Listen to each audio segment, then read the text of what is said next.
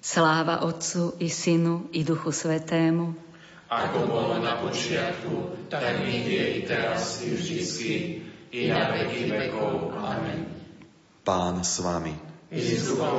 Nech vás žehná Všemohúci Boh, Otec i Syn i Duch Svetý. Amen. Iďte v mene Božom. Bohu vďaka.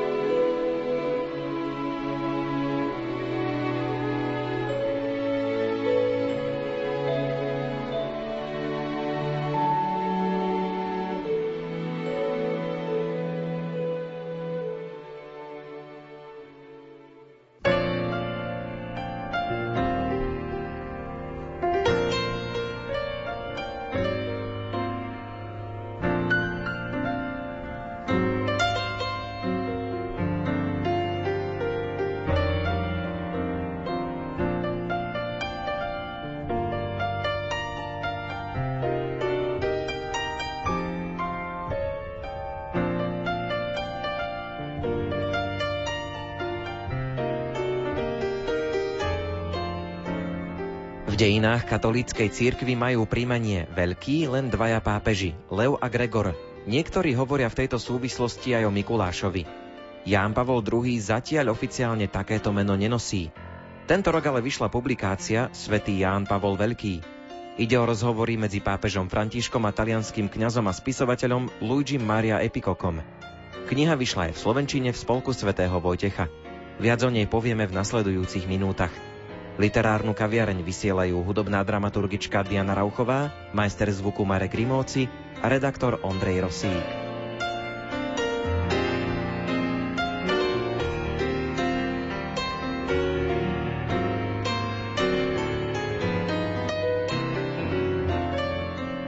Knihu Svetý Ján Pavol Veľký nám predstaví riaditeľ spolku svätého Vojtecha Ivan Šulík. Kniha vznikla z priateľských rozhovorov medzi pápežom Františkom a talianským kňazom, spisovateľom Luigi Mariom Epikokom, ktorý prednáša filozofiu na Lateránskej univerzite v Ríme a tieto rozhovory sa uskutočnili v mesiacoch jún 2019 až január 2020 v rámci prípravy na ste výročie narodenia svätého pápeža Jána Pavla II. Hlavnou témou rozhovorov je postava tohto veľkého pápeža, ktorému zhromaždený ľud na námestí svätého Petra už v deň pohrebu privolával Santo súbito, teda nech je i hneď svetý. A spomienky svätého otca Františka na svojho predchodcu sú naozaj mimoriadne živé, intenzívne a hlboké. Siahajú od správy o voľbe Jána Pavla II. v rozhlase, ktorú vtedajší provinciál jezuitov Bergoglio si vypočul počas šoférovania v aute, keď išiel z teologickej fakulty do noviciátu v San Migueli, až vlastne po správu o smrti Jana Pavla II., ktorú zase zachytil v autobuse, keď už ako arcibiskup v Buenos Aires išiel navštíviť ľudí v slamoch na periférii tohto veľkomesta. Aj keď povedzme, že otázky tohto talianského kňaza, spisovateľa majú taký širší horizont, odpovede svätého otca Františka sú naozaj k veci, sú úprimné, pôsobivé, svedčia o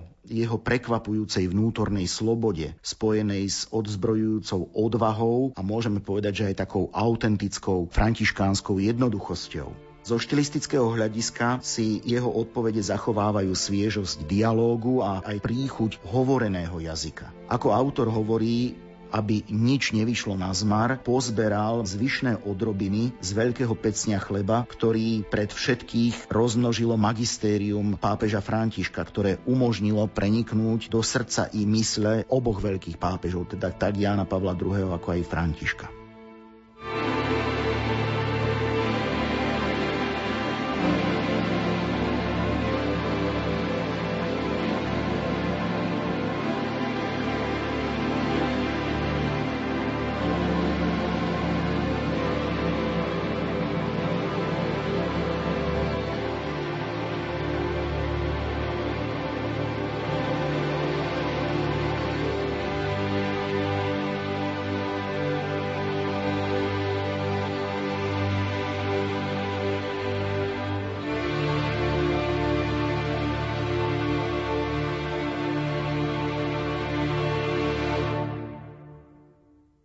K riaditeľovi spolku svätého Vojtecha Ivanovi Šulíkovi sa teraz pridá aj tajomník spolku Daniel Dian.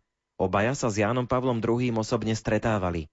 Vy ste sa s Jánom Pavlom II stretávali počas vášho štúdia v Ríme. Stretnutia boli pomerne pravidelné. Počas toho akademického roku sme sa stretávali tak zhruba raz za mesiac, raz za dva mesiace. Keďže som býval v tom čase v rímskom kolégiu Kapránika, ktoré nie je závislé od žiadneho iného talianského biskupa, ale priamo spadá pod pápeža, tak sme pravidelne chodili vtedy k Jánovi Pavlovi II. Či už to bolo na súkromnú svetú omšu, na audiencie, na osobné stretnutia, samozrejme Samozrejme k tomu treba pripočítať aj to, keď človek ešte ako bohoslovec ministroval pri jeho svetých omšiach. Spomínam si na to veľmi živo a veľmi dobre, keďže som bol v tom našom kolégiu jediný Slovák. Samozrejme, že sme mali k sebe blízko, on ako Poliak. Pamätám si pri prvom stretnutí povedal, ja budem hovoriť po polsky, ty budeš hovoriť po slovensky a ukázal dookola, aby nám tu títo nerozumeli. Vždy sme sa veľmi srdečne vedeli rozprávať. On v svojej polštine snažil sa rozprávať aj po slovensky a po slovensky. A boli to naozaj veľmi živé osobné stretnutia. Vždy sa pýtal na rodinu, rodičov, na to, ako sa človeku darí, na zdravie, ako štúdium a tak ďalej. Spomínam si na jednu takú milú príhodu. Raz som mu rozprával o takom ťažšom období, ktoré človek prežíval. No a keď skončila audiencia, nás tam chodilo zhruba 40-50 a s každým sa takto rozprával. Odišiel pápež, zavreli sa dvere. My sme sa pomaly začali rozchádzať a z ničoho nič sa dvere znovu otvoria. Prišiel pápež a išiel rovno ku mne, položil mi ruky na ramena a hovorí, neboj sa, ja som s tebou. Objal ma, otočil sa a išiel zas naspäť. Krásne spomienky má aj Daniel Dian. Moje prvé osobné stretnutie sa s Karolom Vojtilom bolo to v roku 1978 na púti Čenstochovskej Pany Márie na Jasnej hore, kde vtedy bol prítomný kardinál Višínsky, kardinál Marty, s ktorým som sa predtým v júni stretol v Paríži a keď sme išli na Svetu Omšu a tam vždy býva množstvo kňazov a kardinál Marty povie, ja no to Slovak. Pán kardinál Višínsky sa opýtal, odkiaľ som, čo som, no a samozrejme aj krakovský arcibiskup kardinál Vojtila. No tak to bolo prvé stretnutie, také veľmi zaujímavé, krásne. No a to ďalšie bolo naozaj v tom roku 1990, keď vďaka priazni kardinála Tomáška som sa mohol zúčastniť na stretnutí na letisku a počúvate fantastické slova vtedajšieho prezidenta Českej a Slovenskej federatívnej republiky Václava Havla, ktoré ma doslova šokovali, lebo o ňom bolo známe, že on bol skôr takých liberálnejších postojov a zrazu vyriekne tú pamätnú vetu neviem, či viem, čo je zázrak, ale viem, že budem účastníkom zázraku. A potom to rozvinul v tom, že na tej pláni, kde sa po vyhlásení Anešky Českej za svetu zhromažďovali stá tisíce ľudí a kde vlastne istým spôsobom sa začali tie veľké novembrové udalosti alebo nabrali rýchly spád. Tam sa bude slúžiť sveta omša. On povedal, že viem, že budem svetkom zázraku. Pre mňa ďalším zázrakom bolo, keď sme sa z letiska presunuli do katedrály Sveto Víta, to stretnutie pápeža s kňazmi, reholníkmi bolo úžasné, ale popoludní bolo pre mňa asi najfascinujúcejším zážitkom to, že bývalý prvý tajomník UVK ešte Alexander Dubček je na Svetej Omši, že je tam Marian Čalfa, ktorý bol popredný predstaviteľ komunistickej strany, vtedy už bol premiérom vlády Československej federatívnej republiky. Tí, ktorí kedysi tvrdo išli v tej línii boja proti cirkvi, zrazu sú na omši pápeža. Celkom iste bolo zaujímavé si týchto ľudí aj všímať, lebo naozaj asi tie Havlové slova, že budú svetkami zázraku, sa vrili aj do ich myslí a kto vie, čo všetko si mysleli. A toto spôsobil jeden jediný človek, ten, o ktorom neskôr povedal aj Gorbačov, ako bývalý najvyšší sovietský stranický predstaviteľ a štátny, že komunizmus padol práve vďaka tomuto človeku, jeho veľkej viere.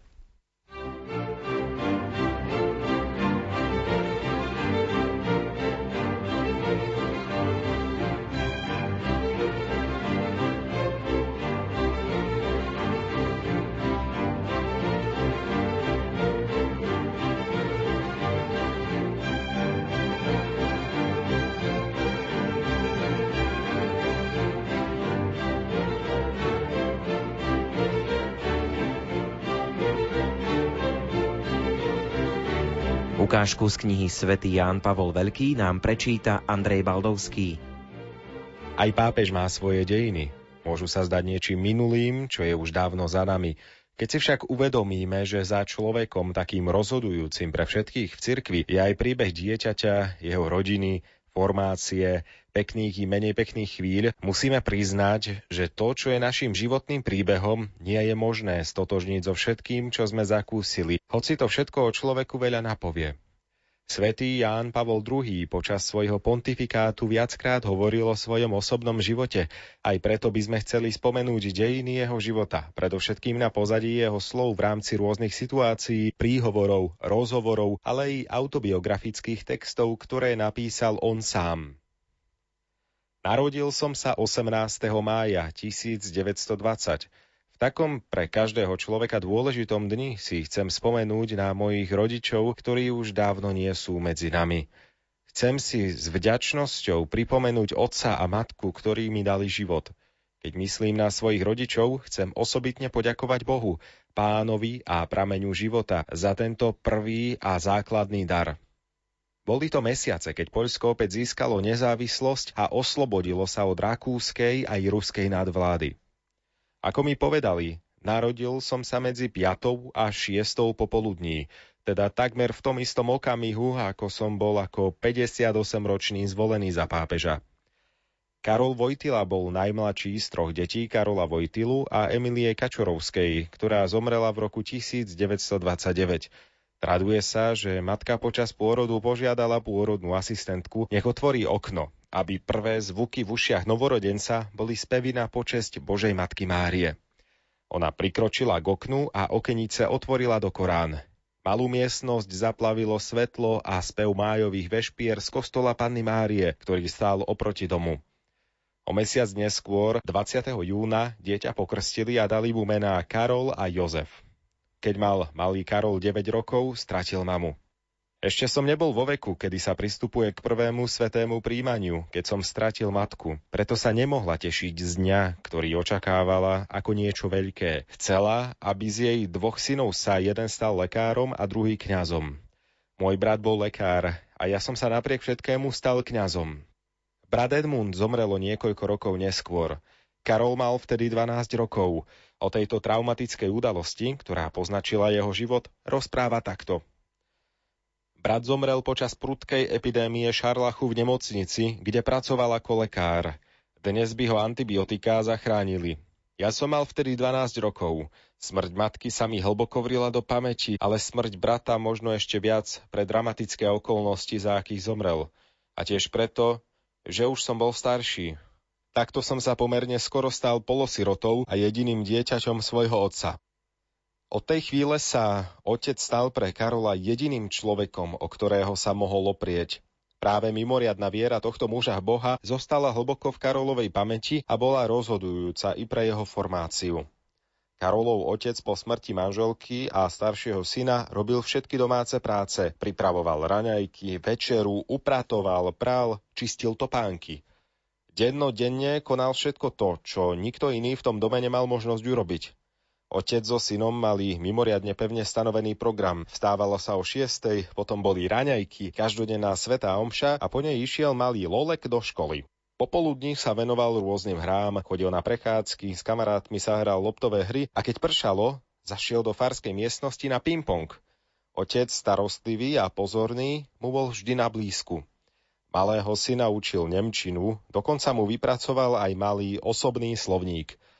Keď jeho syn dospieval, vodil ho na túry do hôr, aby ho naučil znášať fyzickú námahu. A práve túto skúsenosť si mladý Karol zobral na celý život ako to, čo hlboko ovplyvnilo jeho duchovný život a sebadisciplínu. Keď sa potom stal kňazom, sprevádzal po horách stovky mladých ľudí, v ktorých dlhými túrami pestoval vytrvalosť, solidárnosť a schopnosť budovať spoločenstvo. Za všetkým bola osobnosť jeho otca, taká rozhodujúca v živote kňaza Vojtilu. Otec bol obdivuhodný. Veľké traumy u neho podnietili mimoriadnú duchovnú hĺbku. Bolesť sa stala jeho modlitbou. Pohľad na neho ako kľačí mal rozhodujúci vplyv na moje mladé roky. Karol sa 22. júna 1938 zapísal na univerzitu. Preto sme sa s otcom presťahovali z Vadovic do Krakova. Ubytovali sme sa v dome, ktorý patril príbuzným mojej matky. Začal som študovať polštinu na Filozofickej fakulte Jagelovskej univerzity, ale podarilo sa mi skončiť len prvý ročník, lebo 1. septembra 1939 vypukla druhá svetová vojna.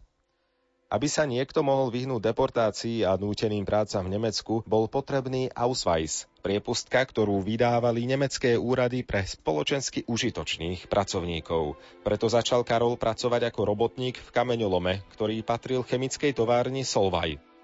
Rozreteľnosť chcela, aby som aj ja v istom období svojho života získal skúsenosť tvrdej práce v lome. Mal som možnosť osobne zažiť ťažkosti spojené s takouto prácou, Nestačilo mať len silu, bola potrebná zručnosť, pevné nervy, pohotový postreh i odvaha. Aj keď niekto dobre ovládal stroje, musel dobre poznať aj kopec, jeho tajomstva aj skryté nástrahy. Predovšetkým bola potrebná vnútorná sila vydržať námahu dňa stráveného pri pneumatických a kamenárskych kladivách. A nakoniec sa človek musel vedieť vyrovnať aj s nepredvídanými okolnostiami a nehodami, ktoré mohli v okamihu všetko zmeniť na tragédiu. Mal som aj takéto skúsenosti, ktoré moju dušu poznačili na celý život. Mladý Karol nakoniec zostal úplne sám, keď mu 18. februára 1941 zomrel aj otec. Na ten deň si dokonale pamätám. Vrátil som sa z práce domov a otca som našiel mŕtvého. Veľkou oporou mi vtedy bolo priateľstvo s Kindrinským a neskôr aj členmi ďalších rodín, zvlášť so škotskými.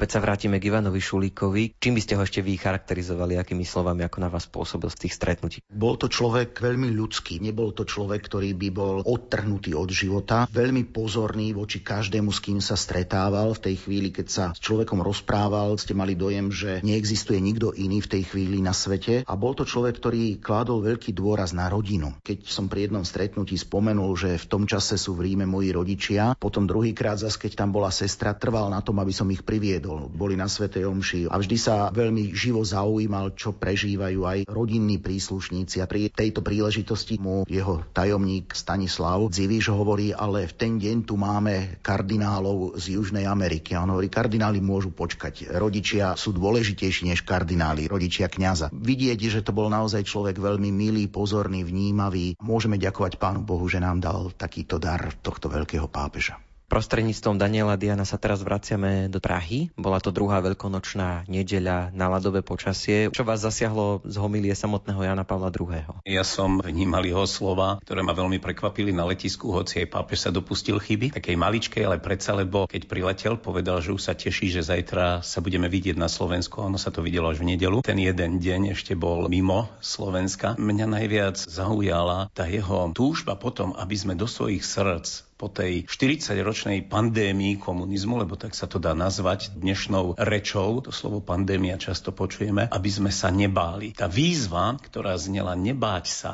a znela aj na tej letenskej pláni, potom znela aj na Velehrade, ale veľmi silne zarezonovala práve na nedelu Božieho milosrdenstva vo Vajnoroch. To je niečo úžasné. To je slovo, ktoré je 365 krát vo Svetom písme a ono bolo asi podstatou duchovného života tohto svetca. Lebo vrátim sa späť, ja som mal možnosť vďaka veľmi dobrému prístupu biskupa dnes zosnulého Pavla Maria Hnilicu sa v roku 1985 dostať prvý raz ku Karolovi Vojtilovi ako pápežovi a potom v roku 1986, keď na nádvorí v Castel Gandolfe prijal asi 140 mladých ľudí z celého sveta, medzi nimi som mal to šťastie, že som bol aj ja aj s Michalom Kopeckým, terajším kňazom Žilinskej diecézy a už okolo pol druhej v noci pápež sa lúčil s mladými, ale každým sa chcel pozdraviť. A pred nami z hodov okolností boli františkáni z Medžugoria a odozdávali mu rytinu v medi toho chrámu v Medžugorí a obrazu Panny Márie. Žiadali od pápeža jedno, my sme to tak dobre počuli, predkladali tú prozbu, aby pápež uznal Medžugorie za miesto marianských zjavení. A ja si práve to cením u Jana Pavla II., že vedel zachovávať určitý poriadok, ktorý v cirkvi musí byť. Díval sa už na nás, lebo to bolo jeho. S vami sa rozprával, ale už vnímal človeka za vami. A on hovorí, biskup,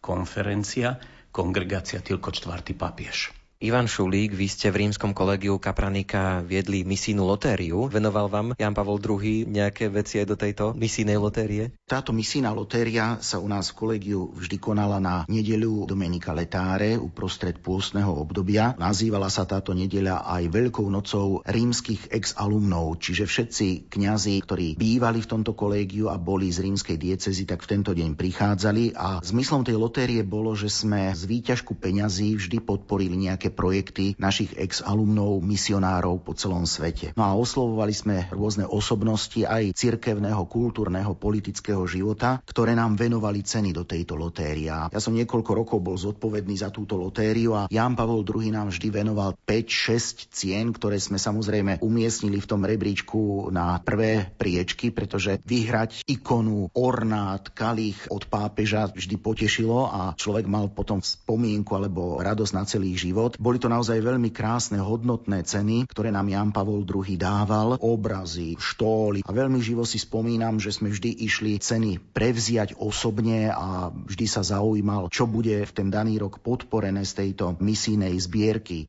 V roku 2003 Daniel Dian bol hlavným ceremonárom na záverečnej svätej omši s Janom Pavlom II. Môžeme zaspomínať aj na túto udalosť? Ten čas bol veľmi nepriaznivý a ráno o 5. sme lietali po celom zhromaždisku a utierali stoličky. To sa nedalo jednoducho pozakrývať. Dodnes si pamätám, ako mnohí kňazi, keď vstali zo stoličiek, mali zničené alby, lebo tam boli stoličky z čerešňového dreva. No a napúčalo to sa nedalo, aj keď sme to utreli. Mnohí hovoria, že majú pamätnicu na svetú omšu s Jánom Pavlom II. To, čo obzvlášť zasiahlo bolo, že to, čo povedal už nebohý pán biskup Rudolf Bahláš, keď odrádzali svätého Otca, aby išiel na Slovensko, že v akom je zdravotnom stave, on povedal, ja som to slúbil biskupovi Balážovi a musím slovo splniť. Tam sme to videli, až človeku srdce zvieralo, keď sme videli, ako pápež ťažko prežíval to slávenie svätej omše. Niekedy už sa zdalo, že ani nebude vládať pokračovať. A predsa vytrval, prišiel. To bolo niečo fascinujúce a myslím si, že práve tam vydal najviac to svedectvo svojej osobnosti osobnej viery a svojho osobného vzťahu tak k Bohu, ako aj k církvi.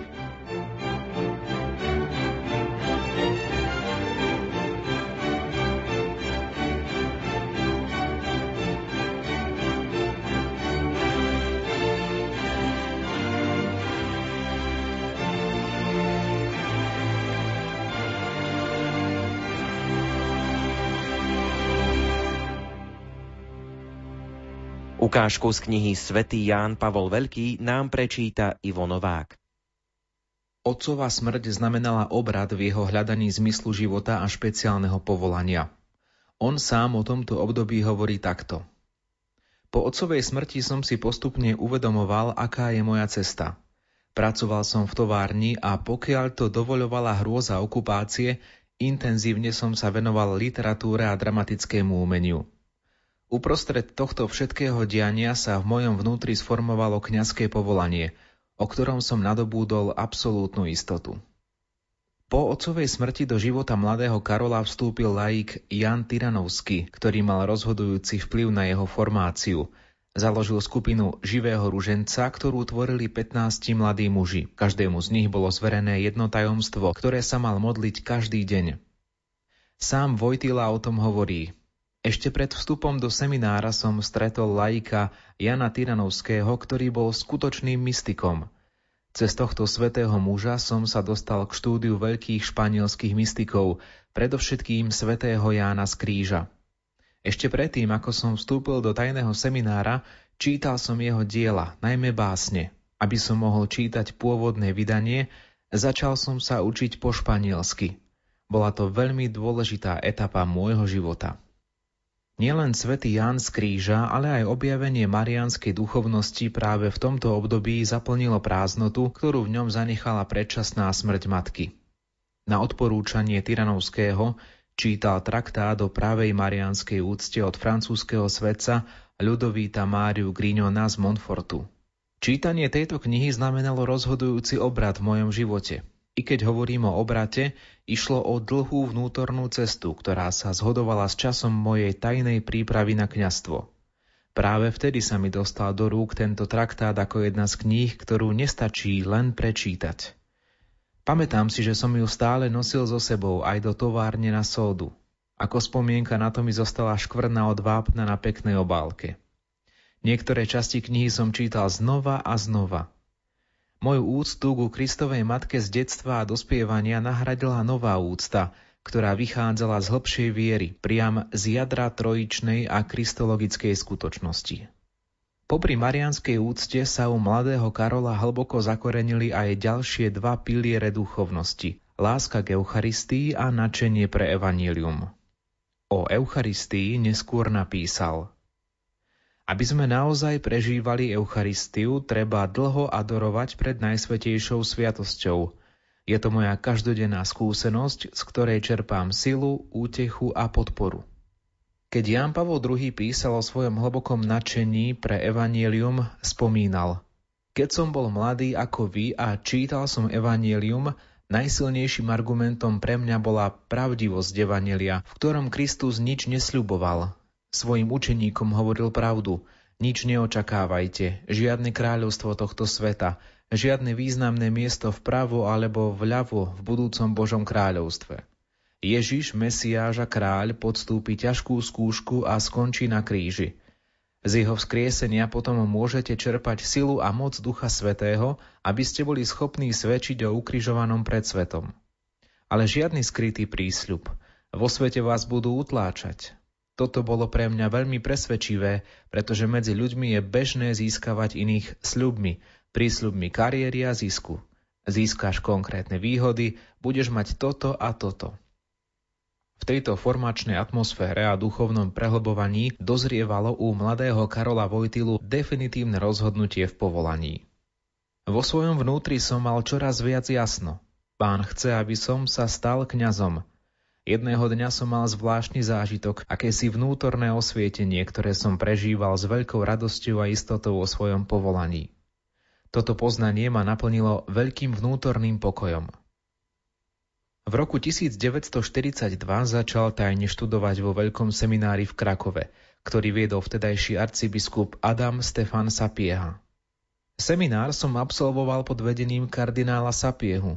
Po období prípravy som sa stal kňazom k svojmu biskupovi som podobne ako ostatní kňazi cítil veľkú dôveru a lásku. Viacerí písali o tom, že Sapie Hasima istým spôsobom pripravoval ako svojho nástupcu a možno je to pravda. Aj toto je úloha biskupa. Pripraviť niekoho, kto by ho v budúcnosti nahradil. Tomto období mladý Karol pôsobil v tajnom divadelnom zoskupení, ktoré prostredníctvom divadelných hier a materinského jazyka originálnym spôsobom prejavovalo svoj odpor k vtedajšiemu dianiu. Karola Vojtilu vysvetili za kňaza 1. novembra 1946. Ešte aj v tejto chvíli sa mi pred očami premietajú obrazy z toho dávneho dňa, keď som skoro ráno prišiel do arcibiskupskej rezidencie v Krakove v sprievode skupiny príbuzných a priateľov, aby som tam prijal kňazské svetenie. Ešte teraz cítim, ako som ležal na dlažbe súkromnej kaplnky metropolitu. Počujem spev Veny Kreator a litány k svetým. Čakám na vkladanie rúk. Prijímam výzvu ohlasovať radostnú zväzť, viesť Boží ľud a sláviť sveté tajomstvá. Sú to nezmazateľné spomienky, ktoré si aj dnes oživujem s nevýslovnou vďačnosťou voči pánovi.